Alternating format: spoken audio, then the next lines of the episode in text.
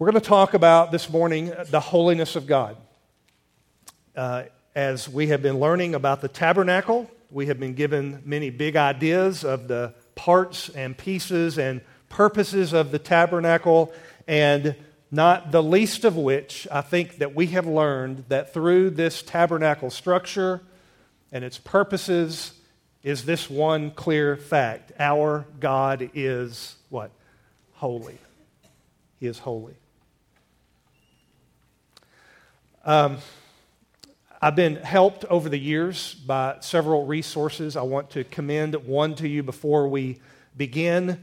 Uh, I may quote this book uh, maybe a couple of times this morning, but you will. Uh, this book is certainly woven in the fabric of this sermon, and that's R.C. Sproul's classic book, The Holiness of God. If you haven't read this, I think every Christian should read this at least once in their life. I made it almost three fourths of the way through again this weekend, rereading it in preparation for today, and was reminded of how much this dear brother has taught me about the holiness of God and how much I have yet to learn.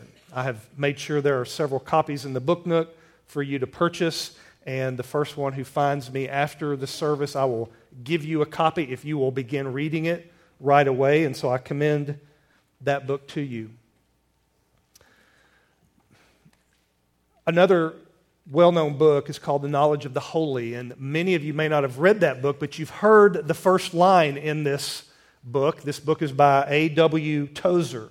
And in the beginning of his book, the first line of the first paragraph is this Tozer says, What comes into our minds when we think about God is the most important thing about us. How many of you have heard that line before?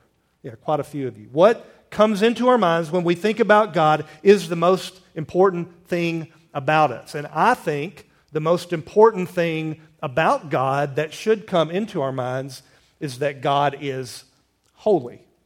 Certainly, there are many, many, many, many, many other things. But first and foremost, God is holy. If you do not understand holiness, you will not understand God. If you do not understand holiness, you will not understand yourself.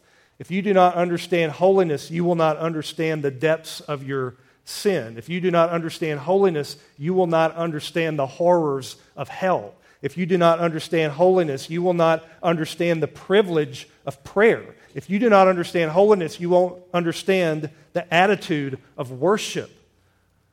If you don't understand holiness, you won't understand the glories and wonders of heaven. If you do not understand holiness, you won't understand the cross.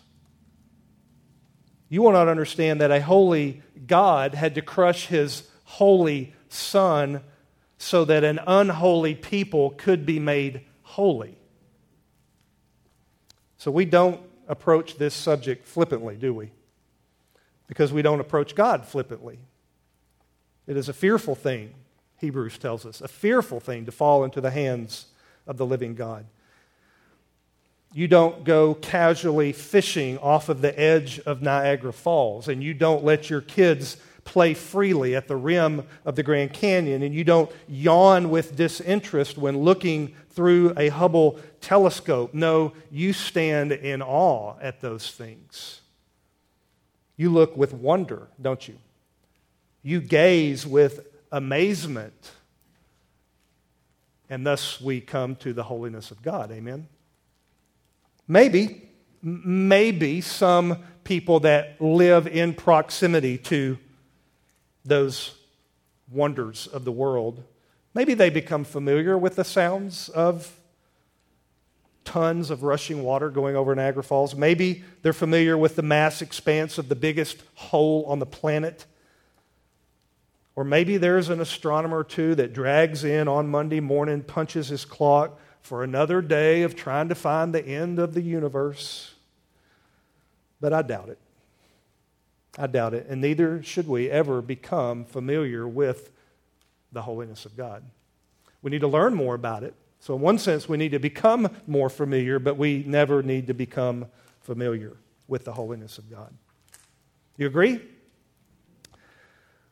So, we are given several peeks into what we see in Isaiah 6, several, several peeks into this glorious grandeur of God on his throne. You could turn to Ezekiel chapter 1, and we may try to do that this morning to see what is going on around the throne. You can turn to Revelation 4 and 5 and find glorious, holy activity going on incessantly. And you can turn to Isaiah 6, which is what we're going to do this morning. In my opinion, it's the most popular passage on God's holiness, probably because, at least in comparison with those other chapters I mentioned, it's easier to understand, perhaps, a bit simpler, although not simplistic. It gives us a glimpse of the glory of God. And it gives us an idea of how to respond to the glory and the holiness of God. I gathered my outline, borrowed at least the content of it from Jerry Bridges, who outlines this passage with four words God, guilt, grace, gratitude. God, guilt, grace, gratitude. I've expanded on those a little bit in asking and answering the question how do we respond to a holy God? First, uh, God must be revealed.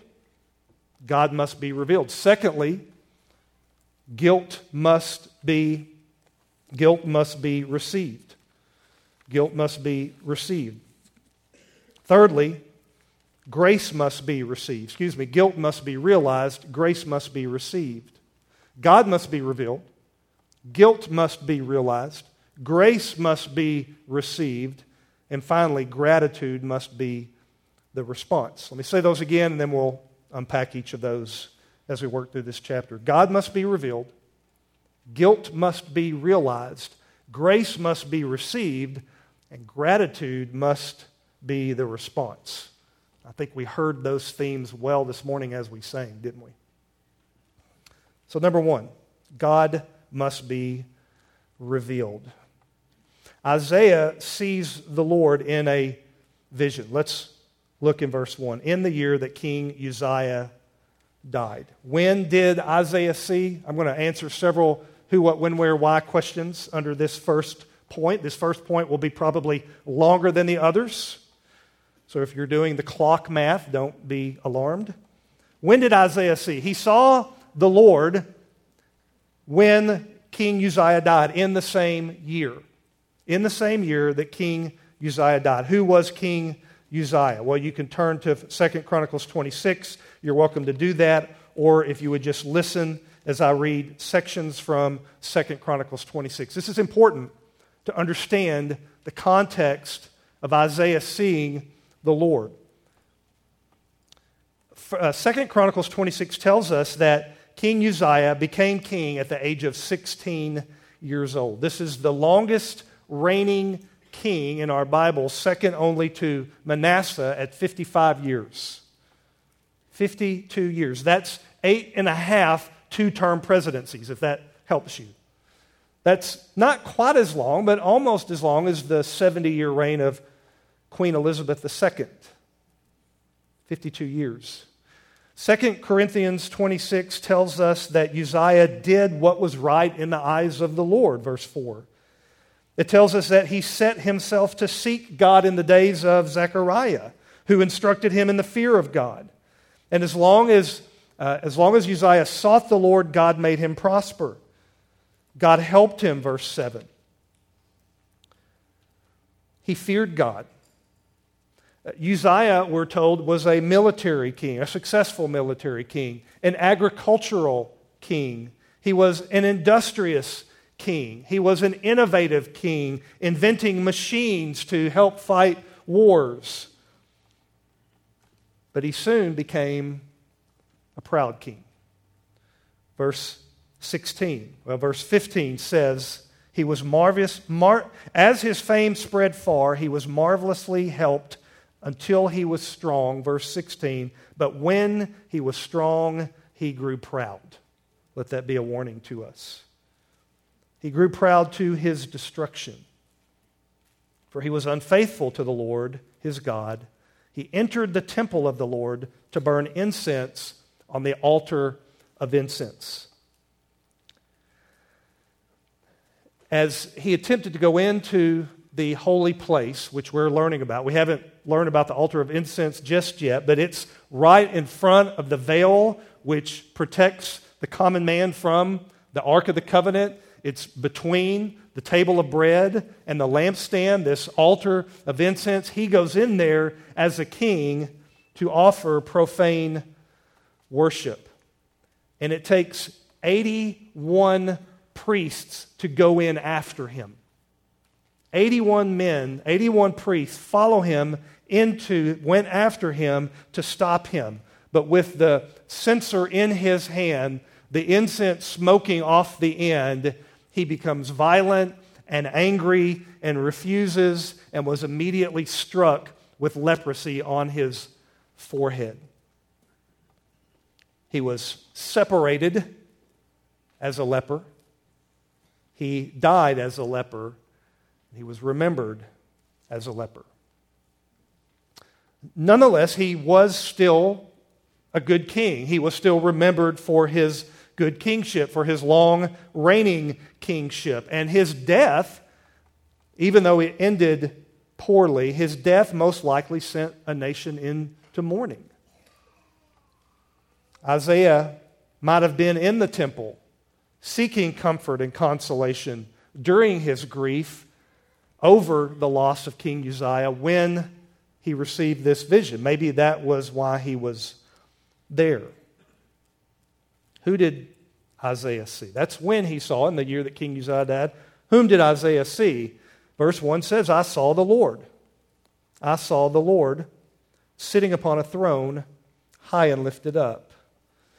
In your Bible, you see that Lord is spelt with a capital L and then lowercase o r d. If you'll glance down to verse 3, you see that Lord there is spelled with all caps. It's not a misprint. That means the first Lord, L lowercase o r d, is the word Adonai. That is a title for God, meaning sovereign one. Who did Isaiah see on the throne? The sovereign one, the sovereign Lord. That's his title. Similar as a title of president or king. In a moment, he's going to hear the, uh, and the heavenly creatures crying out, The Lord of hosts. That is God's name, Yahweh, capital L, capital O, capital R, capital D. That's God's personal name, his unspeakable name, his self sufficient name. Adonai is his title, Sovereign One is his title, Yahweh is his name. So here's Isaiah caught up in a vision. Maybe he's in the temple getting a vision of the temple, or maybe he's out of the temple and the vision has him in the temple, mourning the loss of a long reigning, successful king. And he is well aware and probably somewhat fearful of an empty throne. He sees the king of all kings, doesn't he? He sees the Lord of lords. He sees the sovereign of sovereigns who will rule far beyond a short 52 years. This king will reign how long? Forever. Forever. And he says that later in Isaiah chapter 9. He prophesies about a lot of the things that he sees. Isaiah chapter 9. We read this and probably sang this just a few months ago in December when Isaiah said, For unto us a child is born, to us a son is given, and the government will be on his shoulder, and his name will be called Wonderful Counselor, Mighty God, Everlasting Father, Prince of Peace. Of the increase of his government and of peace, there will be what? No end. Or I kind of prefer Handel's paraphrase and he will reign what? Forever and ever. This is who Isaiah saw on the throne an everlasting reigning king. You worried about our government? Don't answer that. I know you are. You worried about our leader, our president, our rulers? Not necessarily wrong to be concerned about those things, but are you trusting in our government? I know you're not now, but what about when Republicans are in control? Do you tend to trust more then? Shame on us. We don't trust in presidents and governments. We don't trust in chariots and horses. Who do we trust in? The name of the Lord our God. We trust in the King of Kings. We trust in the Lord of Lords, the sovereign of sovereigns. I've read the end of the book.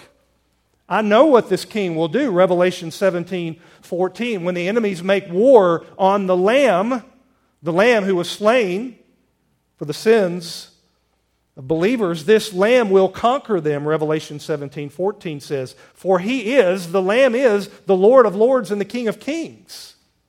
Revelation 19 16 says, On his robe and on his thigh, I don't even know what that looks like, has a name written King of kings and Lord of lords. Don't worry about our leadership. Don't worry about our government. Don't trust in them. We have a king on the throne. Amen who rules and reigns forever and ever. That's who Isaiah saw. Well, how did he see this? How, how did he see this? This was a vision. It, he wasn't literally in the presence of God because we know that no one can see God and live. So this was a vision similar to Ezekiel's, similar to John the Revelator, probably similar to Paul the Apostles. We know that he saw the Lord. Again, it's reflected in the rest of the book of Isaiah. He writes in Isaiah chapter 2 that sinners are to enter into the rock and hide in the dust from before the terror of the Lord. So he is well aware of what it looks like to see the Lord in the splendor of his majesty. He calls the Lord in Isaiah 57 the one who is high and lifted up, who inhabits eternity. So now he uses space and time to describe God. You don't use space and time as modifiers of one another, but Isaiah does. God inhabits that space, eternity, that's time.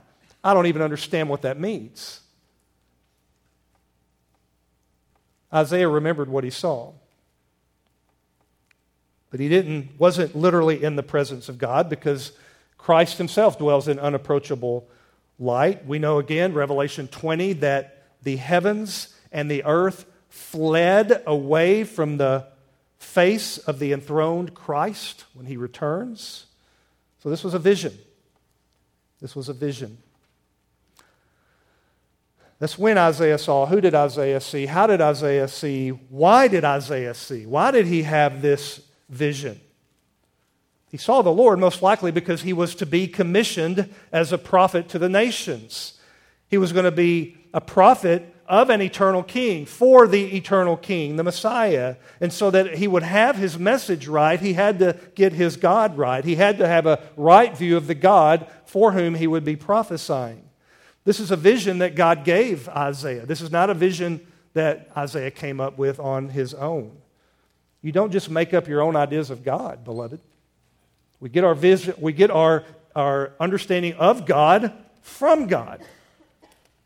This is the importance of knowing your Bibles. We don't get these kind of visions today because God has a completed, closed canon that tells us everything we need for life and godliness and tells us everything to know that we need to know about God. Not everything there is to know, but everything we need to know. This is why biblical theology is important here. You've heard Pastor Chris mention that. These biblical themes that run through Scripture. We're learning about a tent of animal skins and wood covered with gold, and somehow we're learning from that that God is holy. That's an understanding of biblical theology. We must have the right God. We must know the right Jesus. We don't follow the Jesus of Oprah. We don't believe the God of Osteen. We want to know the God of Scripture. Well, what did Isaiah actually see? Still in verse 1 Isaiah saw the Lord sitting upon a throne high and lifted up, and the train of his robe filled the temple. Either the throne was high and lifted up, or the Lord obviously was high and lifted up. It's the Lord who is exalted by means of the throne. And where you see a throne, there is a ruler. Where you see a throne, there is a king. I love the Puritan Matthew Henry, what he said about this throne that Isaiah saw. Matthew Henry said, This is a throne of glory before which we must worship. This is a throne of government under which we must be subject. And this is a throne of grace, amen, to which we may come boldly. The train of his robe filled the temple. You probably have the same idea of the robe, the train of a robe, or you might think of the train of a wedding dress. Weddings aren't as regal anymore. Now they're in barns on hay bales with blue jeans, and that's fine. Nothing wrong with that. But used to, the longer the train, it represented the beauty of the ceremony, the majesty of this ceremony. And even today, the longer the regality, the greater the majesty. So it could have this idea that you have a sovereign king whose train fills the temple. If the train fills the temple, then God fills the temple. And of course, we know that God is not confined to a temple. Another understanding of this word train, because it's only translated train here, elsewhere it's translated either skirt or hem. So this could just simply even be the lower parts of his robe fills the temple. Just a part of his robe fills the temple. Maybe that's all he was able to see. Maybe Isaiah dared not lift his eyes much higher than the ground on which the throne sat. You think of Moses wanting to see the face of the Lord, and God said, You can't. So he carved out a cleft in a rock and he covered Moses' face and he passed by and only let Moses see just a portion of the back parts of the Lord. You get the same idea here. In other words, as John Oswalt said, words fail to describe the greatness of God. They can rise no higher than the hem of his robe. This is who Isaiah saw. What else did Isaiah see? Above him, verse 2, stood the seraphim. What in the world are seraphim? They're probably some kind of angel, but this is not the word often used for angel. Malak is the common word for angel, but this is not a word used for angel. This is a word translated fiery ones. Fiery ones. The emphasis on fire, on glowing. It's even used of fiery serpents. So these are heavenly creatures, God's heavenly servants. These aren't your lovely, ethereal choir angels strumming hearts and floating on, on clouds. These are fiery, burning ones. Most likely because of the link that we have been learning between God's holiness and his presence and fire. Remember, he's with them in a pillar of fire. In a moment, we'll see that there's also smoke here. We think that they are angels because they're described similarly to other angelic or heavenly creatures. Uh, I want you to turn with me to Ezekiel 1. That's going to be to the right in your Bible, maybe two or three large books. Ezekiel chapter 1. We're in Isaiah, Jeremiah, Lamentations, and Ezekiel. And while you're turning there, listen even to Revelation. I'm going to, can you multitask? I'm going to read Revelation while you're turning to Ezekiel. In Revelation, John has this vision of four living creatures full of eyes in front and behind. The first living creature like a lion, the second living creature like an ox, the third living creature with the face of a man, the fourth living creature like an eagle in flight. Are you following this so far? And the four living creatures, each of them with six wings, are full of eyes all around and within, and day and night they never cease to say, Holy, holy, holy. Sounds similar, more detail. And then you have Ezekiel chapter 1, which ought to blow your mind. Ezekiel sees a vision. Fire, uh, verse 4 fire flashing forth continually, in the midst of the fire, as it were, gleaming metal. Now, we have a rule in our house that doesn't get followed, option, uh, followed often, and that is don't use the word like as a filler word. I want to like do this and like, you know, like this and like, and like becomes a filler word. Well, here Ezekiel uses the word like in the proper context because he doesn't know how to explain what he's looking at. He says, verse 5 From the midst of it, this gleaming metal, fiery, flashing flame, came the likeness of something like four living creatures And this was their appearance. They had a human likeness. They were like humans, but not humans. Each had four faces, each had four wings. Their legs were straight, the soles of their feet were like the sole of a calf's foot. They sparkled like burnished bronze. Under their wings, on their four sides, they had human hands. The four had their faces and their wings. Their wings touched one another, verse 9. They went straight forward, not turning as they went. Verse 10 The four had the face of a lion on the right side, the face of an ox on the left side. The four had the face of an eagle. Verse 13 The likeness, what were they like? Their appearance was like burning coals of fire. It was like the appearance of torches moving to and fro among the living creatures. The fire was bright, and out of the fire went forth lightning, and the living creatures darted to and fro like the appearance of a flash of lightning. I don't know what to think about this. Then he mentions this spinning wheel.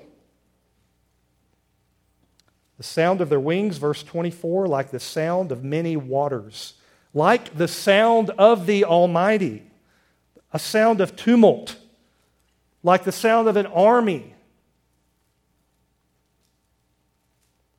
Last verse 28. Such was the appearance of the likeness of the glory of the Lord, Yahweh. And when I saw it, I fell on my face, and I heard the voice of one speaking. This is something like what Isaiah saw here in this throne room, in the temple. I've heard Don Carson, theologian Don Carson, explain this kind of apocalyptic literature this way. This is what we call apocalyptic literature. It's, it's a genre that is describing a future that we've never seen. That's why it's hard. That's why Revelation has all the images and the imagery because John is trying to describe something that is happening in eternity with words that are finite. He's trying to describe infinite realities with finite words. And you see Ezekiel try to do it, and you see Isaiah try to do it, and you see John the Revelator try to do it. And Carson says Imagine you are placed in a remote tribe in the middle of Africa, a tribe that has their own language, but that language has never been translated. And he even describes a, a tribe that he was familiar with that is pre Stone Age. They don't even use stones on their arrows, they use wood, hard wood. And imagine learning their language and then trying to describe to them electricity using their language. Well, there's these wires that, well, no, you don't know what a wire. There's vines that go from tree to tree. Well, they're not really trees. They're, we cut down the trees and we shave off all the limbs and we stick the tree back in the ground and then we hang the vines from tree to tree. And then it comes down in your house and the, this electricity is kind of like this unseen spirit that moves real fast and it glows in this ball and it lights up your house so that you can stay up after dark. And they're looking at you scratching their head, just like we read Ezekiel and scratch our heads. This is what he's seeing and he's trying to describe here. So he says each of them had six wings, back in Isaiah chapter 6. With two, he covered his face. Why did they cover their face? Probably because even sinless angelic beings must still shield their face from a holy God. Probably because even an angelic creature knows he is a creature, he knows his creaturely limits. Remember, no one can see God and live. No one.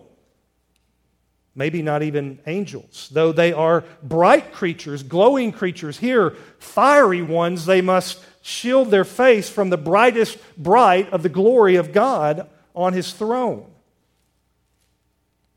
How long does it take you to adjust your eyes in the morning? When I was a teenager, mom would just come in and flip on the lights in the morning. Wake up, you're going to be late for school.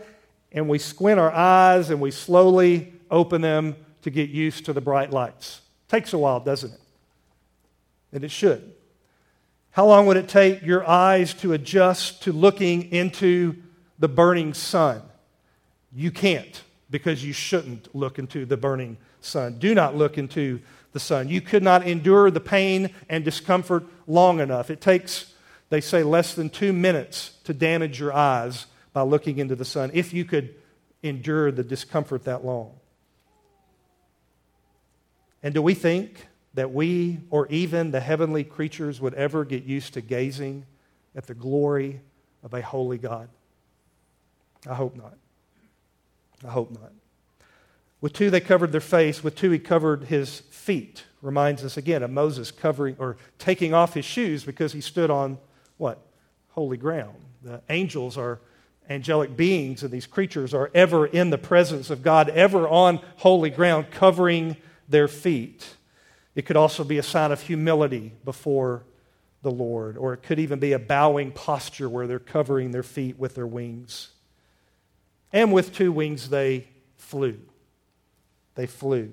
They are ready and waiting to do the Lord's bidding. When He says go, they go. Because the New Testament word for angel, angelos, is messenger, sometimes translated pastor. They, they are God's messengers and His ministers of goodwill.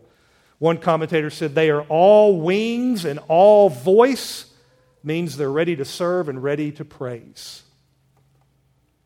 One called to the other and said, Holy, holy, holy is the Lord of hosts. The whole earth is full of his glory. Here we have the high point of the chapter. Here we have the main focus of the vision. Here we have the revelation of the character of God. Ed Young, in his commentary, said the continuous occupation of the seraphim is the blessed work of praising God. They are engaged in the unbroken task of chanting his praises, as should we be. Amen? As should we be. R.C. Sproul says in his book, The Holiness of God, that they sing three times in succession Holy, Holy, Holy. He says this gives the church her most august anthem. We sang that last week, didn't we? Three times holy. The reason they sing that isn't necessarily a proof of the Trinity, although it could hint at that. There are better Trinitarian proofs in the Bible. No, this triple repeat, some of you know, this triple repeat is for emphasis. It's for emphasis. God uh, wants to emphasize his character by re- repeating it three times. To double a word in the Bible, such as when Jesus says, Verily, verily, I say to you, or Truly, truly, I say to you, to double a word is emphasis. This is important, what I'm about to say. To triple is double emphasis. To triple a word is all caps, all bold, and you underline everything. Now, normally, when you all caps and all bold and underline everything, you're highlighting nothing, right? But holy, holy, holy is the strongest form of the superlative in Hebrew. Kadosh. Kadosh. It signifies the entirety of divine perfection. But why holy? Why emphasize holy? You know, there's never in the Bible, never another attribute emphasized in this way. Many attributes, you could all name your favorites, but none. We never hear that God is love, love, love. We do hear that God is love, right? First John. We never hear God is mercy, mercy, mercy. And yet he is full of mercy. They are new every morning, aren't they? We never hear that God is wrath, wrath, wrath, justice, justice, justice. The reason why is because holy, holy, holy is not just an attribute, it is the sum of all attributes. It is the attribute of all attributes. What do I mean? I mean that God's love is a holy love. Amen? God's wrath is a holy wrath. God's mercy is holy mercy. God's justice is holy justice. But what does that mean? What does holy mean? What does it mean to say God is holy, that His love is holy, that His mercy is holy, that His wrath is holy? Well, we've been learning this in Awana, this word holiness. We've even trans, you can translate it sanctification in the New Testament when it's talking about believers. And the word holy, I've prepped the kids for this. The word holy means what, boys and girls? Anybody? We practiced. It means set apart. It means set apart. God is set apart from, you can fill in the blank, everything and anything. He is separate. He is other, is what holy means. His love is a holy other love, a separate love that none can compare. His wrath is a holy wrath, unlike any other wrath. Well, you've never seen me angry. angry. No, you've never seen God angry. His justice is a holy justice. Again, this is repeated over and over again in Isaiah. If you read later in Isaiah 44, 45, 46, those three chapters, at least 10 times, God says in one way or the other, I am the Lord and there is no other. Besides me, there is no God. 46, verse 9 I am God and there is no other. I am God and there is none like me. To whom will you compare to God? No one. So don't try. Don't try. I have a list of incredible quotes from theologians long gone and still living about the holiness of God. It, not enough time to read all of them. Let me just read you little tidbits of them. One says it's the absolute moral purity of God. Charnock says it's his absolute uh, holiness is his beauty. A.W. Pink says holiness is the very excellency of the divine nature. The great God is glorious in holiness, quoting Exodus chapter 15. Holy is a word just like the word awesome, that I think we ought to reserve for one person, and that is God. Mackerels aren't holy, cows aren't holy, God is holy. Amen? And the whole earth, as if we didn't know, is full of his glory. The train of his robe may fill the temple, but the whole earth is full of his glory, the angelic creatures are saying. And then verse 4 the foundations of the thresholds shook at the voice of him who called, and the house was filled with smoke.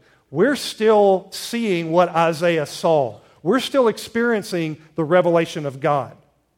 We're still in the first four verses. And this shaking of the foundation of the threshold, thresholds being the doorway, perhaps Isaiah was unwilling to go beyond the door. Perhaps it's because angels guard the doors, as the doors to Eden or the doors to the ark. And it's not the voice of God that's shaking these foundations, it's the voice of the angels praising God that shakes the foundations. The sounds of the creatures in antiphonal praise that is, they called back and forth to one another, as if this side saying, Holy, holy, holy, and this side echoed, Holy, holy, holy, back and forth. It was enough to shake the foundations. John Piper is helpful here. He says, the, again, these aren't your chubby little winged babies fluttering around in God's ear, not those kind of angels. He said, think more of the blue angels, those jets that fly in thunderous formation, shaking the ground and breaking the sound barrier. That's what Isaiah was hearing. The house was filled with smoke. Could be translated thick darkness, again, symbolic of the presence of God. He's present in a pillar of fire and a pillar of smoke. We're seeing that in Exodus. Now, almost all of his senses have been activated. He's, his sense of sight, sound, smell, touch, as he feels the ground shake, and soon we'll see taste as his lips are touched. Listen, beloved, our church building may not move or shake or fill with smoke. But if we are to truly enter into the presence of God in our worship, whether it's singing or preaching or devotional or reading, then the very marrow of our souls should quake and shake in terror and awe and humility and joy and praise. Amen? Then we know we've been in the presence of a holy God. How do you respond to a holy God? Well, he must reveal himself, and he just did. And remember, this is a vision. Remember, these are using words that we to describe things that we cannot fully understand. God must be revealed. Secondly, guilt must be realized. Guilt must be realized. Now, in this passage, for the very first time, Isaiah becomes self aware. He's forgotten about himself so far, wouldn't you? He's seeing all this, and then he realizes wait a minute, I'm standing here. And the first words out of the mouth of this prophet, a righteous man, one of the righteous men of his generation, the first word out of his mouth is woe. Not woe. Woe, W O E, which means cursed. It means damning. He pronounces a curse upon himself. If, as Tozer said at the beginning of our sermon, the most important thing about us is what we think of God, could I suggest that the second most thing, the second most important thing about us is what we think of ourselves? And I'm not about to boost your self esteem. It's an understanding about ourselves. You hear this often from this pulpit. We preach a high view of God and a what? A low view of man. And that's what Isaiah saw a high view of God, and immediately he realizes, How low am I? Woe is me. At the beginning of John Calvin's Institutes, his kind of magnum opus on theology, he says that true, solid biblical wisdom, a true knowledge of wisdom, is this a knowledge of God and a knowledge of self. The more holy I realize God is, the more sinful I realize I am. This is everything for a person to know. This is everything for a church to proclaim. You can typically walk into a church and within moments, you can tell do you have a high view of God or do you have a high view of man? Do you have a low view of God or a low view of man? The more higher and holier God is, the more helpless and hopeless I see myself. Listen, there's a difference in someone being welcome in the worship and presence of God and someone being comfortable. Everyone is welcome here at this church and should be at the Lord's house, any church. Welcome. All may enter, all who come. None of us, certainly those who have yet to bow the knee to Christ, should be comfortable here. It's not our job to make you comfortable. Amen? It's our job to welcome you but we shouldn't be comfortable. When Isaiah saw the Lord, he was not comfortable. When I look at your heavens, the work of your fingers, the moon and the stars, which you have put into place, what is man that you are even mindful of him? We memorized that a few months ago. Psalm 8, verse 4. Isaiah, again, the most righteous man of his day, but one moment in the presence of God revealed his sin and true self. He says, Woe is me. I am lost. I am undone, your translation may say. I am ruined. The word means unraveled. It means it, probably where we get our word coming apart at the seams. It means to disintegrate. What does it mean to be integrated? It means to be together, right? A man or woman of integrity has it all together. Isaiah was coming disintegrated, he was dissolving coming apart, standing before a holy God. You can find plenty of people to compare yourself to and look pretty good. But you compare yourself to a holy God and you are ruined. You are ruined. As a prophet to the people, he identifies with the people by saying, I am not only a man of unclean lips, but I dwell in the midst of a people of unclean lips. He relates to his people, the people to whom he'll be prophesying. I am one of you. I hope that you see that here. We are no prophets, you're pastors.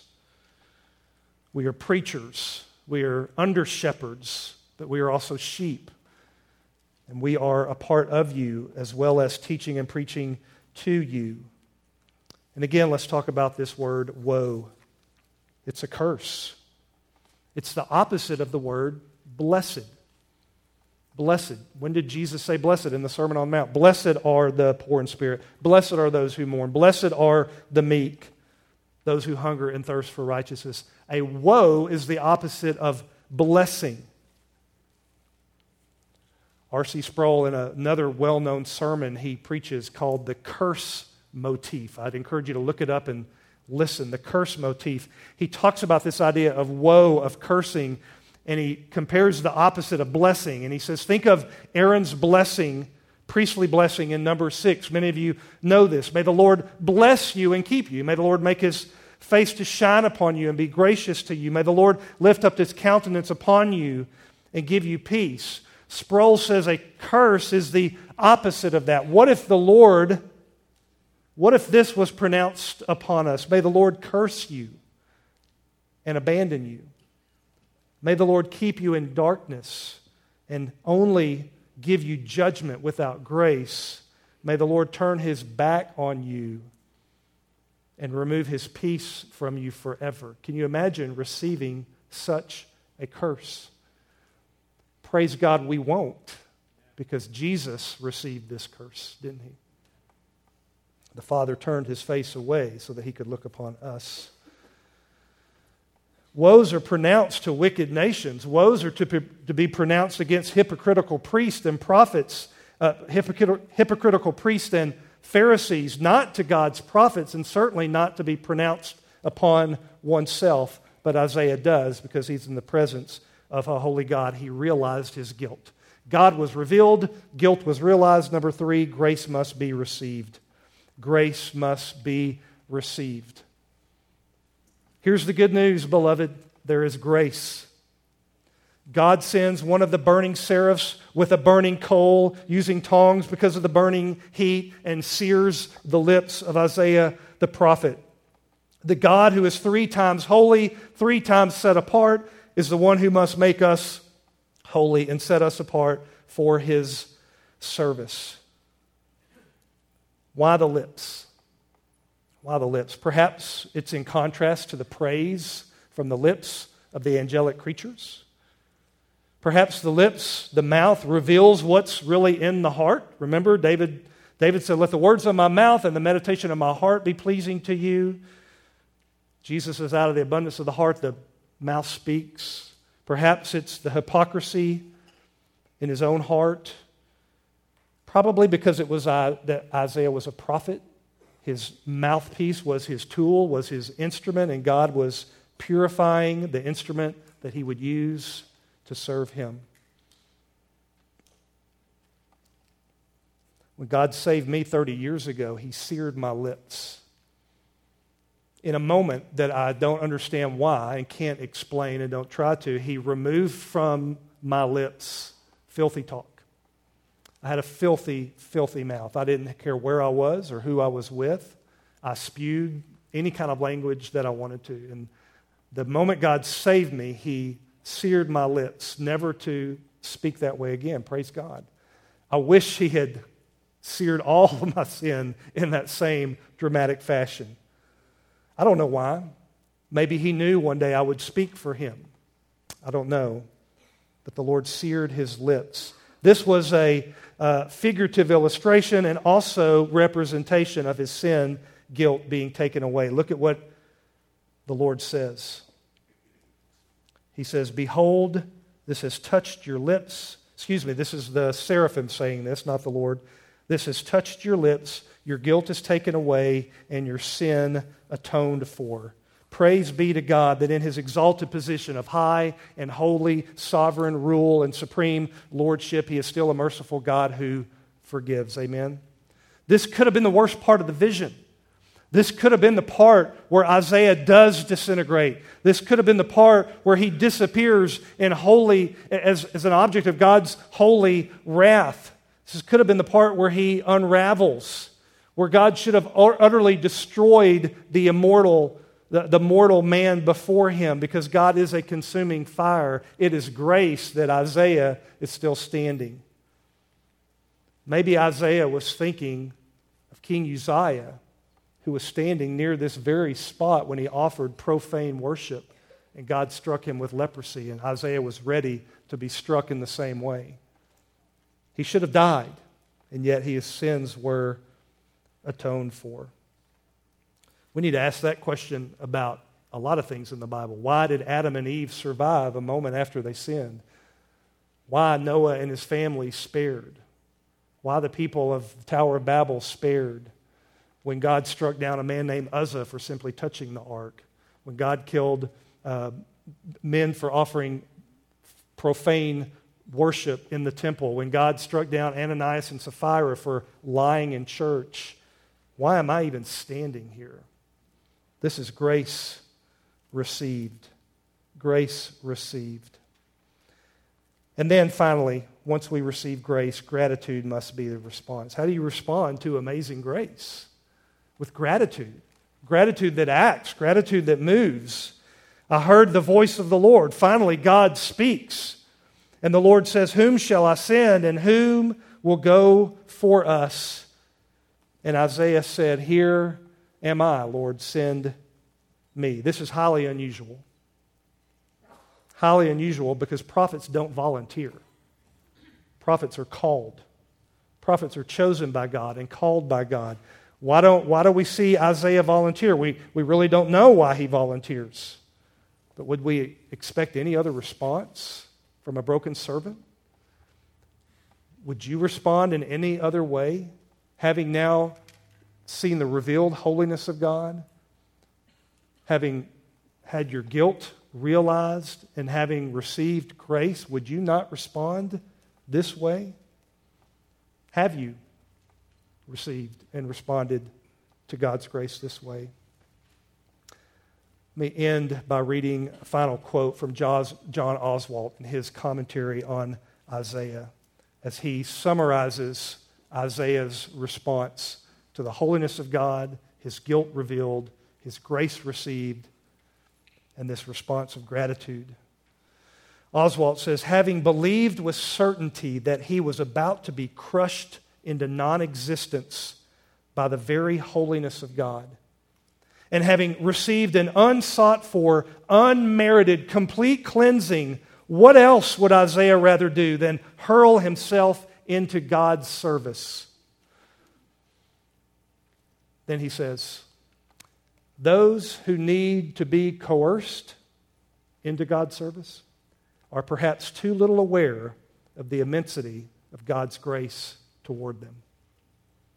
Let me read that again. That one we don't amen. That one we owe me. Those who need to be coerced are perhaps too little aware of the immensity of God's grace toward them. Have you received amazing grace from a holy God?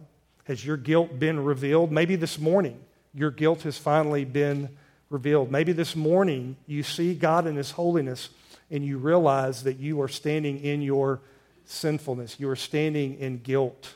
That's where you need to be to receive God's grace. Amen? And this is the invitation come. Come to the holy God who reaches out to you to forgive sinners. The holy God sent his holy Son to live a holy life that you and I cannot live.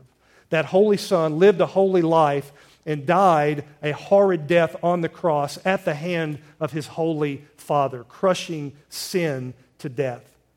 And that holy God, because Jesus was a holy God in the flesh, rose from the grave three days later, proving he had the power over sin, death, and hell, and the power to save sinners like you and me. Have you received his grace?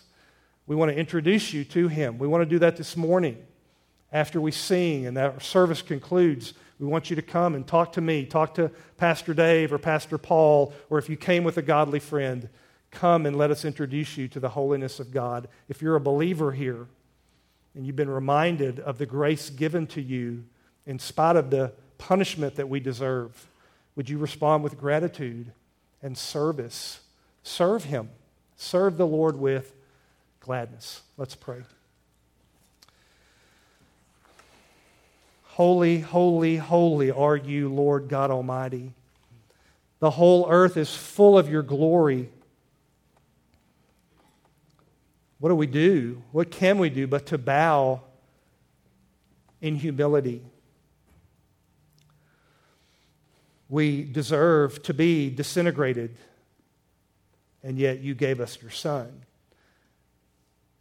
We deserve to be crushed, and yet you crushed your Son. We deserve to be killed for our sin the moment we draw our first breath, and yet you killed your son in our place.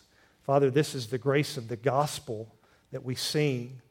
And I pray that those who are here that have never bowed the knee to the holy God would do that this morning, that they would confess their sin and their understanding and deservedness of hell and punishment and call out to the holy God to save them because of what Christ has done, we know that you will save those who call upon you.